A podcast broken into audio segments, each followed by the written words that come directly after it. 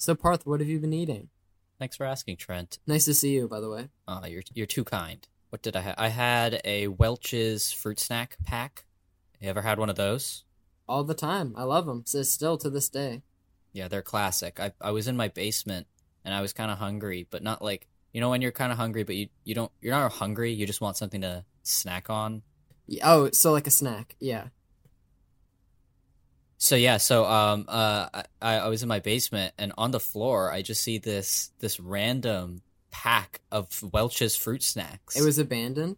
it was abandoned and my parents don't buy fruit snacks never really as a kid, which is why they were so Origins unknown. exactly. And you scraped it off the floor. I scraped it off the floor and just devoured them with like, like a primal beast. Well, a, a real quick detour about you picking up off the floor. It's reminded me when I was in like fourth or fifth grade, my parents would never buy Sunny D, and I really liked it and would, Mm. you know, go over friends' houses to drink it. And one time there was uh, a Sunny D underneath Chris Fleming's basement couch, and boy, did I drink it. Was it good? Um, m- the memory's kind of foggy, probably because that you know expired Sunny D did permanent brain damage.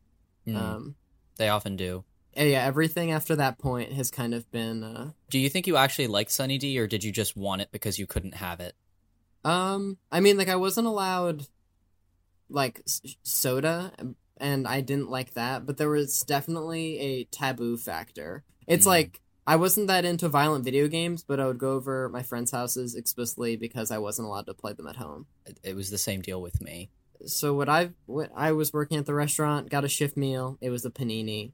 Um, What kind of of chicken in it or turkey. I'm trying to do less red meat because like I'm still a bad person, but I'm trying to Isn't- be. isn't chicken white meat? No, it's it was turkey, and turkey is white meat. Oh, oh, oh. Okay. And Okay. I, I'm saying for the reason that I'm trying to eat less red meat for you know the environmental factor and how I'm still definitely a bad person, but not a good enough person to you know be a vegetarian again. Trent, you'll always be good enough for me. Good enough to start a podcast with. That's wow, kind of a- you, you, wait, you, wait, you, wait. You set me up for a great little. Have you heard of these things called segues? Yeah, it's kind of like a transition. Oh, so you have heard of them. So tell me a little bit about the um the intro music. It goes a little like, Yeah. and then and then we'll cut in, right? Yeah, and yeah, no, I see what you did there. Awesome. And it goes like.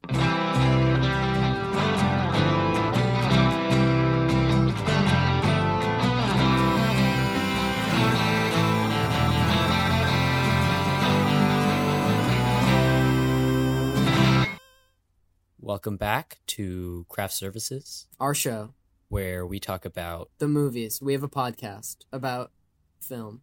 Each week we talk about a film and hopefully have a crew member of that film to talk with us about their experience working on that movie. This week we're talking about Before Sunrise, and with us we had who did we have? The script supervisor Monika Petrillo, and was she delightful? I forget.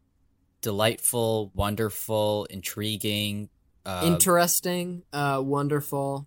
Did you use that? gener- Yeah, I, I think I used that one, but uh, g- g- it's it's okay. It's okay. Overall, amazing. Just like is uh, an awesome person. Yeah, she was she was really great. She was really nice with her time. She offered up a few other people for us to interview, and um, maybe we'll take her up on that. We'll see. maybe. But we part, part don't we kind of have our hands full interview wise? Like I know we can't tease it out to the listeners. No, not yet. But yeah, let's just say currently we have enough episodes lined up till July 18th. to keep you bastards busy for the next few months. But until then, you just have this episode to keep you entertained. But if information is ever leaked about future episodes, um, it's definitely at the end of the episode because we think the few generous people who are nice enough to listen to the outro music, they deserve the secrets. But you beginning of the podcast people, strap on your fucking seatbelts if you want the, the inside information. To everyone who leaves halfway through, thanks for listening, but also disrespectful. I was gonna say fuck you, but um, you you put it much more eloquently, Trent. But yeah, this was Monika Petrillo. She was super cool. She talks about, you know, working on Before Sunrise, working on Shark Boy and Lava Girl. Wait, wait, wait. Did she work on Spy Kids 2 and Spy Kids 3? Trent, she did. I know that's hard to believe, but Wait, wait, wait. So the humble viewers at home are gonna look at me with a straight face and tell me they don't care about uh, Spy Kids two and three. well, we're gonna have to find out because um, we could see whether you are listening in our analytics section of our where we upload our videos. Bad news, listeners. Every time you listen to our show, we get to we get to see you. So if that doesn't, Entice you? yeah, uh, guys, we don't actually have cameras in your houses. Okay, I just wanted to clear that up before we started the interview. And here's Monika Petrillo, the script supervisor of our film for this week, Before Sunrise. And I'm gonna continue this bit. And now the film projector's gonna go off like, right? Okay. Yeah, yeah, it's a sound effect that we use. And now it goes off like.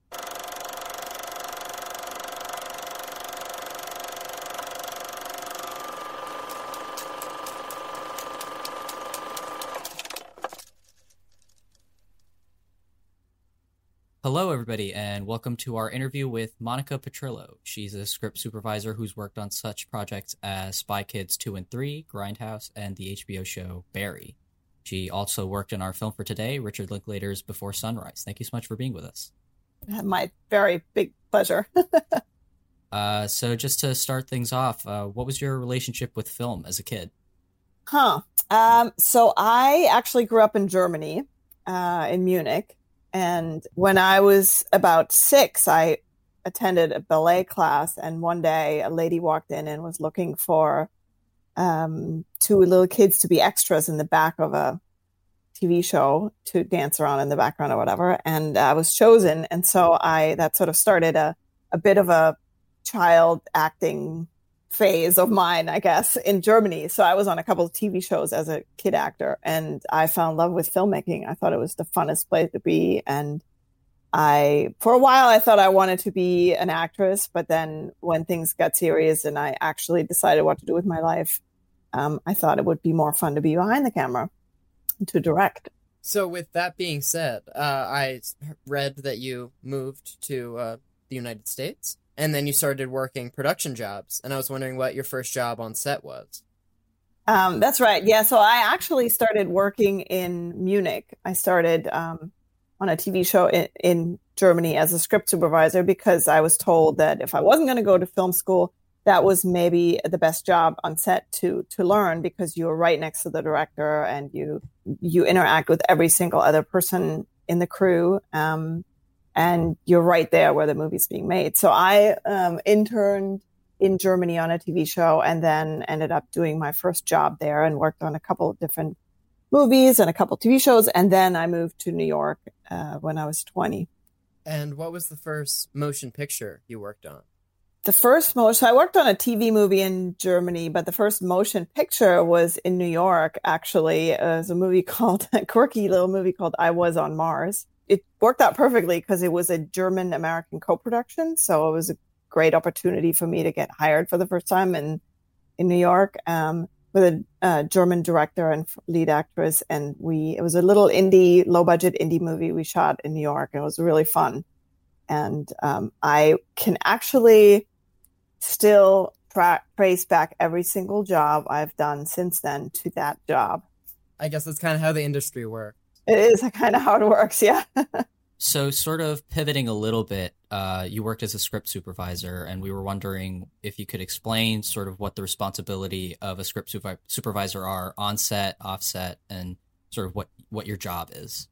Sure. Um, so a script supervisor is typically the person that spends all day right next to the director. Um, you keep track of continuity. So these, you know, nice film flubs that people like to watch. Like, oh, wait, wasn't he wearing a blue sweater? Now he's wearing a red sweater. Or like, wait, they ran through the rain. How come they aren't wet? Wet? That sort of thing um, is one of the responsibilities of the script supervisor to make sure that those continuity mistakes don't happen.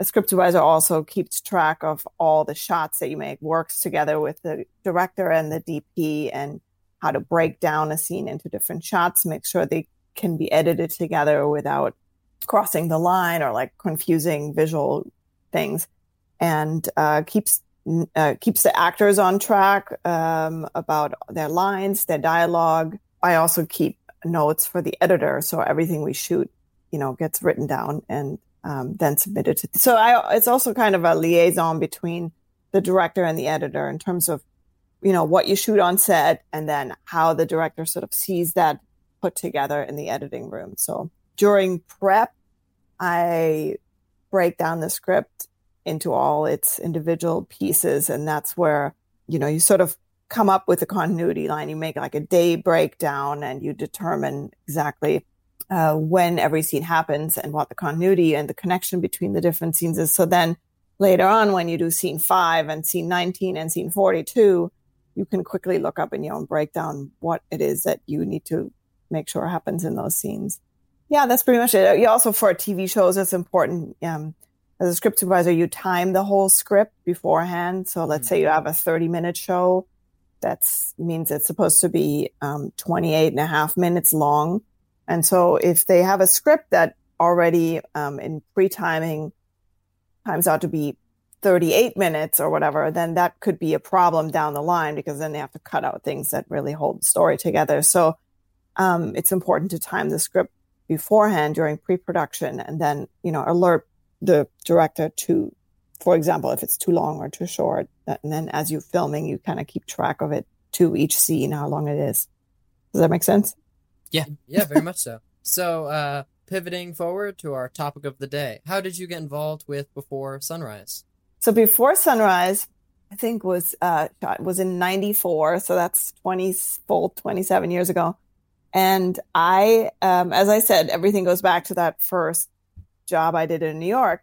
Uh, Lee Daniels, who was first assistant cameraman on this little movie I did in New York, had started working with Rick Linklater. He's they're both from Austin, and they had done Dazed and Confused together. And so when I went to Austin the first time to work on another lo- low budget indie movie um, called Love and a 45, I met with Lee and we had a beer together. And he said, You know, you should really meet Rick because you speak German and he wants to do this crazy movie next that he wants to shoot in Austria, and there are going to be a lot of people speaking German, and it would be really helpful to have somebody who can speak both languages, and he should hire you. And so I met Rick, and uh, we kind of hit it off. And so, you know, a couple months later, I found myself in Vienna working on Before Sunrise. So, what kind of a relationship did you and Richard Linklater have um, in terms of how often were you communicating and that sort of thing? Uh, well, we communicate a lot. I mean, generally, the director and the script supervisor communicate frequently, constantly on on set. Um, you, like I said, you sort of tend to sit next to each other and kind of, you know, often in a in a good relationship, the director will look over and just kind of see for you, give him the, the nod, and or you you go up and say if there's a problem. Um, so with Rick and me, we we we did like each other a lot, and um, I thought about it uh, after you guys asked me to do this interview, I actually just rewatched the movie last night with my daughter, which was very fun because it's been such a long time, and I now have a 18 year old daughter myself, so it was very fun to watch this movie again from a different perspective. Um, and then I thought about it, and I realized that I think Rick and I both learned some key things during the making of the film. I learned from him. So I was at that point in my career, I was it was early enough that I had just sort of gotten good as a script supervisor in terms of catching mistakes. But what I, ha- I hadn't learned what I now consider 50% of my job, which is to have the right diplomacy and the right how to bring it up. Mm-hmm. Um, and so Rick is extremely laid back. He is, he does not like stress or anything, you know, he's very cool and laid back. And when I initially, when we started working together and I would go up to him and I would say like, look, Rick, this is never going to cut together. They're, they're saying something different every time and they're, they're, you know, doing something different each take. How do you want to edit? Like I was very panicky like that. And he just shut me out. Like he just wouldn't listen. Like he would just turn away and like, yeah, yeah, yeah, don't worry about it. So over the course of that film, I really learned a very important lesson, and that is that it's only half of the job is to catch the mistakes. The other half is to learn how to communicate it, you know, because ultimately a script supervisor's job is basically to tell people that they're doing something wrong. Right. You know, like You're messing up right now. All the time, right? You're like, oh, you didn't say your line right to the actor, or like, hey, you put the wrong costume on to the costume person, or hey, we, you know, we crossed the line here, and nobody likes to be told that they're doing things wrong, so you got to kind of learn how to. You're like a parking attendant. Like you never deliver good news. Right, exactly, and so, uh, um, I think I don't know if Rick knows this, but I think he really taught me during that movie how to do that. So instead of so by the end of the movie, rather than what I just described to you, I would go to him after like take two and I'd be like, Hey Rick, so um, you know, Ethan and Julie, they're kind of have a little variety in what they're doing. You might want to sing maybe in addition to the overs, maybe we should also get some singles because then you can just cut it in any way. And like that just Mhm. sounds very different, you know? And so um I think I'm very grateful to him. I really learned that in the course of this film. And on him, on the other hand, he told me later on because we ended up doing um, two other movies together, and he told me later on, he said, "You know, I really learned a great lesson from you that film, and that is that he didn't, you know, initially he didn't listen to me, and so he was like, then I got to the editing room and I realized like best improv is no good if you can't cut it together because If it makes no spatial sense or anything. well, if it's just, you know, if you have two people talking and you only cover it in two over the shoulder shots and they're both in both shots and they're in completely different places each time, then Mhm. you can't cut back and forth. And so, um, yeah, so I think we both learned something from each other, which was nice. So, with that being said, with like the differences between takes and uh, how there's a little room for improv, I feel like as a script supervisor, how do you like if, if something good is happening on the day? How like is there times when it when it's allowed to make the final cut? I guess if it if it doesn't you know create a plot contrivance or something like that. Sure, sure. I, I think ultimately I've learned that um like there are things you can get away with. There are some you you kind of have to know what you cannot what what what's important. Like for example, if somebody turns around, right? They walk away from you and then they turn around and say one more line. If Mm. they turn over their other shoulder, Mhm. that there's no way to cut around that. Like that's a very important one to get right. But then there are little things like if somebody, you know, took a drink from their water at a, a line later or a line earlier or something, that's easier. It just means you cut one line later. You know, that's not that Right. big a deal. And I also learned when I when I worked on um, Silicon Valley. Um, I don't know if you know that show. Of course. We do. Yeah.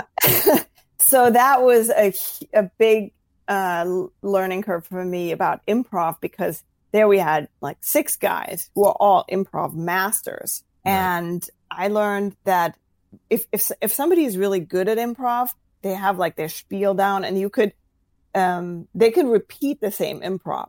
So that's the, the the main difference. You know, if an actor isn't just randomly doing something completely different on each take, that's hard. But if if if actors know like the good ones they will stay in the same space and just say a different line and then they remember what they did and they can repeat it when they're you know the opposite actor is when it's their take so does that make sense so Right. Uh, I, I was gonna say, with Sunrise being a all-in-one day movie, uh, did that make your job easier or harder?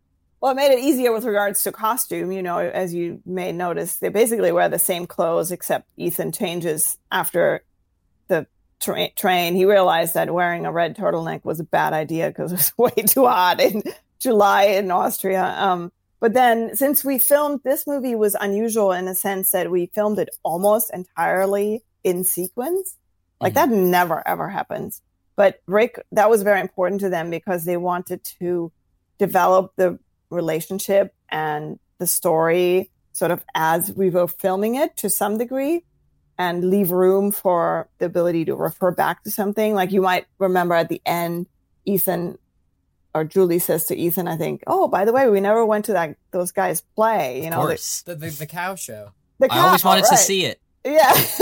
and so there, if we hadn't shot that other scene before, because those guys kind of made all that up, then they added that line in later.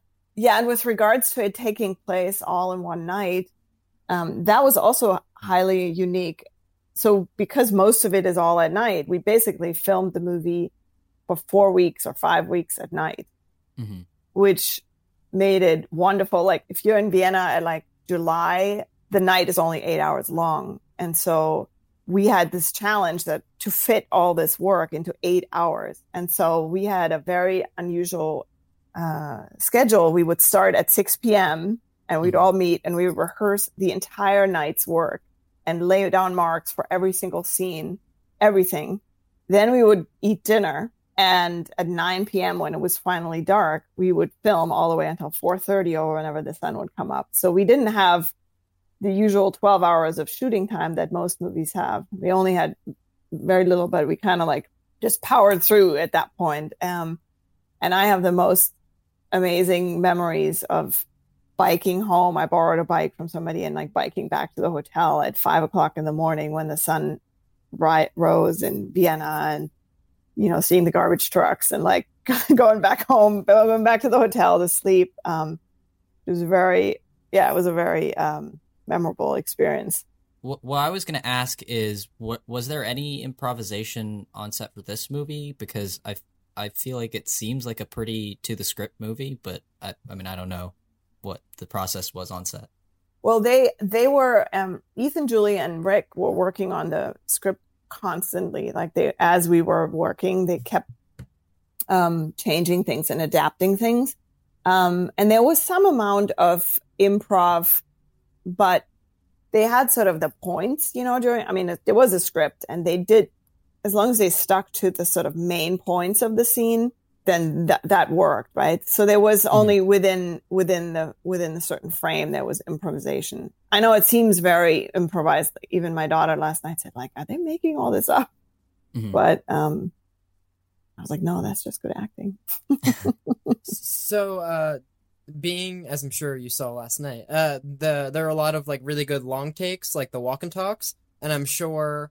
I mean, just because it covers so much ground, I would imagine like getting permits for that could be complicated. Or I was wondering if they're or if they were stolen shots or if it t- took a bunch of takes. I'm very curious. So uh, it depends. I I don't know for sure, but I don't think there were any stolen shots. That nothing I was aware of but yeah, they had permits and we would rehearse the whole thing. I remember rehearsing at great lengths to see how long like a walk and talk would take. For example, when they're walking along the river and then they end up right next to the poet mm-hmm. who says like, Hey, hey, you want me to write you a poem? Um, that obviously had to time out so that they get to that point. I remember one other thing, the, the infamous, um, ferry, um, Ferris wheel scene where they kiss you know, that's sunset, of course. And the first time we shot it, we didn't get the whole scene because the Ferris wheel mm-hmm. stops and they hadn't accounted for that. It is a that big Ferris wheel and they, you know, get to the top and you stop. And then it kept going and it stopped again. And like we had to wait until we were back at the top and then it was too dark because sunset only lasts 10 minutes or something. So we actually ended up returning at dawn one day to shoot the remainder of the sunset scene. I, I feel like uh, the beginning of the movie shot on a train. I mean, just because you're constantly looking out the window would pose a unique uh, challenge for for background continuity. Was, yeah, was that the case? That is the case. And I, I mean, watching rewatching the movie last night, I noticed that. I, I'm sure not many other people noticed that as much, but I know the editor had a real challenge editing that scene um, because of the background and the we we shot that in between Vienna and Salzburg, so the train just goes back and forth there. Mm. And um, you know, the this not only the background but the speed the train was going was varying, mm. and so I think that was a challenge for the editor. When you when you had to like reset a shot, did you like have to go back to the place where you were? No, we like were in a we were in a regular train. Like it's okay. not a train that was only for us. It was a train okay. that was like going regularly between Vienna and Salzburg. So the train wasn't stopping for us at all. Mm-hmm. We, we, we just had, we had, it, it just kept going. And so that's why the background just was whatever it was. So how many trips do you think you took back and forth in order to get all the train stuff? Um, I don't remember. I feel like we shot, I feel like we shot maybe two days on the train in the beginning. And there was one more day at the end when Julie gets on at the end because we weren't going to shoot that at the beginning. That mm-hmm. had to really be the end. So, um, other than obviously the aforementioned Ferris wheel scene and the train stuff, do you recall any scenes that were like really difficult to like get through or to get done specifically? Um, I remember being really excited when I the you know there's a scene in the tram when they're going hmm when they're just sitting in the back of the tram and they're talking the whole time. And so I don't know how well if you know Vienna, but Vienna has uh, basically a, a road that's called the Ring that goes all around the center of the town, and there's a tram, this streetcar that goes basically in a circle. So it was perfect for us. Like, it kept going in a circle, and we were just sitting in the back of the tram. And that one we were all nervous about because you had no way there was there was no way to they didn't want to cut it. It was supposed to be all one take. And I think we had maybe a limited amount of time to get that. But we did it, I think, two times or three times, and boom, it was great. So we were all very excited how well that worked out. I remember that. Uh, speaking of your work with Richard Linklater, we saw you were listed as additional crew on Boyhood, and we were wondering what work you did on that. Oh, so Boyhood, as you may know, was shot over the course of 12 years. And Right. so each year they shot just with whoever, you know, they basically hired a crew for three or four days to shoot that year's worth of material. And one year I happened to be in Austin because I was working with Robert Rodriguez on a movie. And so they hired me one year when I was in Austin. Wait, which period of, of the movie of Boyhood? I think it was um, the fourth, fourth or fifth year. I can't tell you anymore exactly which year it was. Like the, you know, the boy was maybe uh, he was a young teenager. He was like twelve or so. Mhm. That's what I remember. Um, so I'm glad that you brought up Robert Rodriguez because we wanted to talk about your other work with him. If you could speak on Spy Kids two and three, um, those are childhood classics, I would say. And, and Shark Boy and Lava Girl, yeah, you've really struck an emotional core. We, we, we, were, we were the target audience for that. Oh, that makes me happy. Did you guys see the new one? We can be heroes. Oh, I did we, We, not. we saw that you worked on it though. Yeah, yeah, yeah. That has uh, Lava Girl as a grown up. hmm What, so, so so tell us how you got involved with Robert Rodriguez and how one led to the next. So, uh, well, I was actually working with Rick Linklater on the Newton Boys in Austin, and Mhm. Rick and Robert are friends. And so one day, Robert came by the set to visit, and Rick introduced me to him. And so that's kind of how I met him. And so then when he did um, Spy Kids 2, he was looking for a script supervisor. He hadn't yet found a script supervisor he was happy with. And so he asked me to come, and I thought that sounded great. so I, yeah, so that's how I started on Spy Kids 2, which was super, super fun. Yeah. So j- j- how how did your relationship with, or like how different of a director is Robert Rodriguez? Because he seems like he'd be kind of a different style. Well, that's a good question. Um, I would say so. I've I've actually worked with all three Austin directors: Robert Rodriguez, Rick Linklater, and Mike Judge. They're all three out of Austin. And the the thing, interestingly enough, the thing that all three of them have in common is that they are all basically introverts and very quiet, shy men. Mhm. Rick is yeah, they're they're all very mellow and and so the their style of filmmaking is very different, obviously.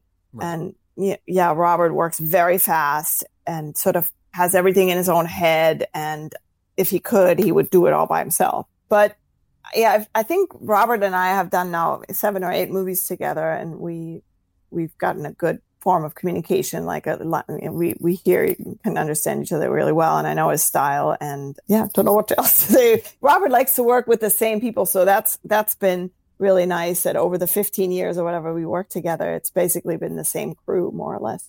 So, uh, uh, on set is would you say the most common errors you're catching are they dialogue based? Is it items shifting around on a desk? Is it wardrobe? Like what is and like what's like your your pet peeve in that regard, or, or what seems to keep coming up? Uh, it's very different. It totally depends on what the job is. Mhm. You know, it, it depends on the actors. It depends on, it, it could be any of the above. Um, I think the, my, if you're asking for my pet peeve, the thing that bothers me personally the most is when a director or, or a DP crosses the line like that Mhm. is really like that because I think that's something an audience, the average audience doesn't know. Mhm. They, they don't understand why it looks weird or different. It's just disorienting to them. So it's it's like a visual rule that you know people don't people don't know. They just look at it and they feel like oh, somehow it doesn't feel like they're connected or they're not talking to each other, but they don't know why. So I, yeah, that's something that bothers me. If people, I, I have worked over the years, I've worked with people who just say like, oh, who cares? Everybody knows where you are in the room, and I disagree. Right. Is hair a difficult thing to keep track of? Because I feel like I always watch movies and I mean, obviously, you're shooting this over like you could be shooting a scene over a couple weeks. So like hair just seems like a very difficult thing to keep track of, and I always notice it when I watch a movie. Oh, that's interesting. You mean like the length of hair? Yeah, I mean, like I mean, like length of hair and like how it's I don't know, like set up, sort of. Because lots of times in like a shot reverse shot, you'll see like, oh, that was done with two different takes. Yeah. Yeah, yeah, yeah, yeah. That that that it can be challenging, kind of depending on the the hair that you have. Mm-hmm. Obviously, mm. um, um, I've worked when you, I've worked on long TV shows where you have to come in and regularly trim people's hair, but trim it just a little bit, so it's not from one day to another. It's it's it's drastically different. Um, or women often have hair, yeah, that is like in front or in back, and and that's where a really good hair person uh, makes a big difference because they are watching the monitor and they pay great attention and they'll hop mm-hmm. in when they see something. Or even, I mean, actors, the, the, the most professional of actors, they know how to sit so their hair doesn't fall forward mm-hmm. or backwards. And and this is again, sorry to keep harping on the hair, but when when like a, a man or something like they have like stubble or something, does that mean yeah. that like the makeup department has to like or like hairstylist or whoever has to like really carefully like make sure it's the same length, or are you sort of like? Sure, sure. I mean, I've worked on you know on Sin City where we had to just they they try to schedule around that. So if some if an actor has a stubble for part of the movie and not a stubble any other one, then they obviously try to schedule it so that all the stubble scenes are hopefully together. But every now and then you can't do that, and then the, the hair makeup people have to put a stubble on, like mm-hmm. basically glue it on and try to match it. Oh wow, you glue! Oh man, that's yeah, cool. for sure. you can't wait two days for the stubble to grow. Mm-hmm. so nowadays, in your day to day life, just like watching bad TV and stuff, are you like hyper focused to find? I'm I'm sure like you're not going out of your way for it, but do you accidentally find yourself noticing the continuity errors? Well, people ask me that a lot. I I'm sure. The truth is, if a if a movie is good, if a TV show is good, I don't notice the mistakes. Mm-hmm. I don't notice. Um, I don't notice um, wardrobe or makeup or such mistakes. I do notice when they cross the line. That really bothers me. Like it just it's jarring to me and it annoys me and it bothers me. But the other stuff doesn't. Uh, when it's good, you know, people good performance will always trump any kind of little wrong. Yeah. Something missing or yeah. So you spoke about working on Silicon Valley. Um, I just was wondering how you got involved with that. Was was that just another Austin connection, or that one was actually not an Austin connection? I had um, trying to remember. I had just finished working on some movie. Can't remember now which one, but uh, yeah, and they called me um, and brought me in to interview. And but the thing that I remember from that, I met Mike and Alec uh, Berg for the interview. And Mike was, as I said, he's a shy man. And he said to me, like, look, I'm supposed to interview you, but honestly, I don't really know what I should ask you. Like, um, and, and uh, so I told him, said, look, I personally think for a director to choose the right script supervisor, there's one thing that is more important than anything else. And that is, can you imagine being next to this person for a long time and sitting next to them without being completely annoyed. Sure. And he laughed, and I think that's what got me hired. But it's true. Like, you don't want to sit next to somebody who either talks too much or not enough, or who is kind of got bad breath or is annoying or keeps whatever. So, yeah, a, a big part of your job description is, is being tolerable, like over a long period of time. Exactly. Yes, you got that right. so I try to be tolerable. So I, I saw you worked uh, on two episodes of The Mandalorian as a second unit script supervisor, and I was curious about that. Yeah, that was just a few, a couple days. Um, where I went in for a friend who who yeah, where they had second unit. It was fun too. I mean, I saw the little baby, the little green baby, Sure. and and um, it's a lot of visual effects. So it was on stage with blue screen and. Was it exclusively on stage with blue screen? Uh, one day I worked actually Robert Rodriguez directed one episode and um, which was super fun because they needed second unit on that day, so I got to see him and we shot um, actually out in Calabasas in the in the that rocky area over there. Uh, we shot a, a fight between stormtroopers and some other people. I I actually don't know much about Star Wars. it's all good. Um, going back a little bit, um, you were uncredited on Zoolander, and that seems like a an interesting movie. Uh, what what happened there to be uncredited? Oh, I actually I didn't know that's how they noticed it. I just did a day. It was uh, Oh. additional photography. Yeah, they needed to do. That was a, Mhm. just after the movie was finished. I just went in for a day. Uh, so looking forward on your IMDb, it says you will or have been working on Avatar two and three, and I was wondering what's going on there. Uh, so if if Disney uh, doesn't have a sniper rifle currently pointed at you, in case you reveal spoilers, if you Yeah, can reveal yeah. anything. You, you can speak in very vague terms. very vague. I also just did second unit on that, so they've been filming both Avatar two and three simultaneously for the past couple of years. It's a Mhm. long project, and um, it's entirely filmed. You know, it's like filmed on stage and with using motion capture and and then they've shot in New Zealand, but I wasn't part of that. So I just did a. Um, I've, I've worked repeatedly at doing second unit on on stage and in a in a large tank where they were filming in a tank, and it's a very different movie. Everything you know because it's motion capture. There's there is really it's not the traditional kind of filming actors. It's it's all the actors wear uh, sensors and basically their yeah their motion gets captured and then it's the rest is computer generated. So I was looking at your work outside of the script department, and it, it said in 2006 you uh, had a film called Flyabout, and it like showed at South by Southwest. And uh, can you talk? Can you speak on that? Yeah, yeah, yeah. So I've, uh, like I said, I always, you know, was also looking to directing and wanted to direct, and so I made a feature documentary in 2006 called Flyabout, um, which is about uh, a trip I took. I, I basically I got a pilot's license when I was 24, out of a crazy idea, and then I circumnavigated Australia uh, together with my dad in a Cessna 172, and I made. I just took a camera and filmed the whole thing and then spent a number of years editing. And so that became the documentary flyabout which yeah it did went to um it did go to south by southwest. It premiered there and it ended up being on tv and it's on amazon prime now. And it's had kind of a long life already was doing the documentary the inspiration, or was it just like I'm doing this and I'll record it, and then you had a bunch of material and you started editing? you mean was it the, was was it the inspiration the good to go on it or what happened first the trip or the movie Uh, as in, what was the first idea to do the trip or to do the movie about the trip?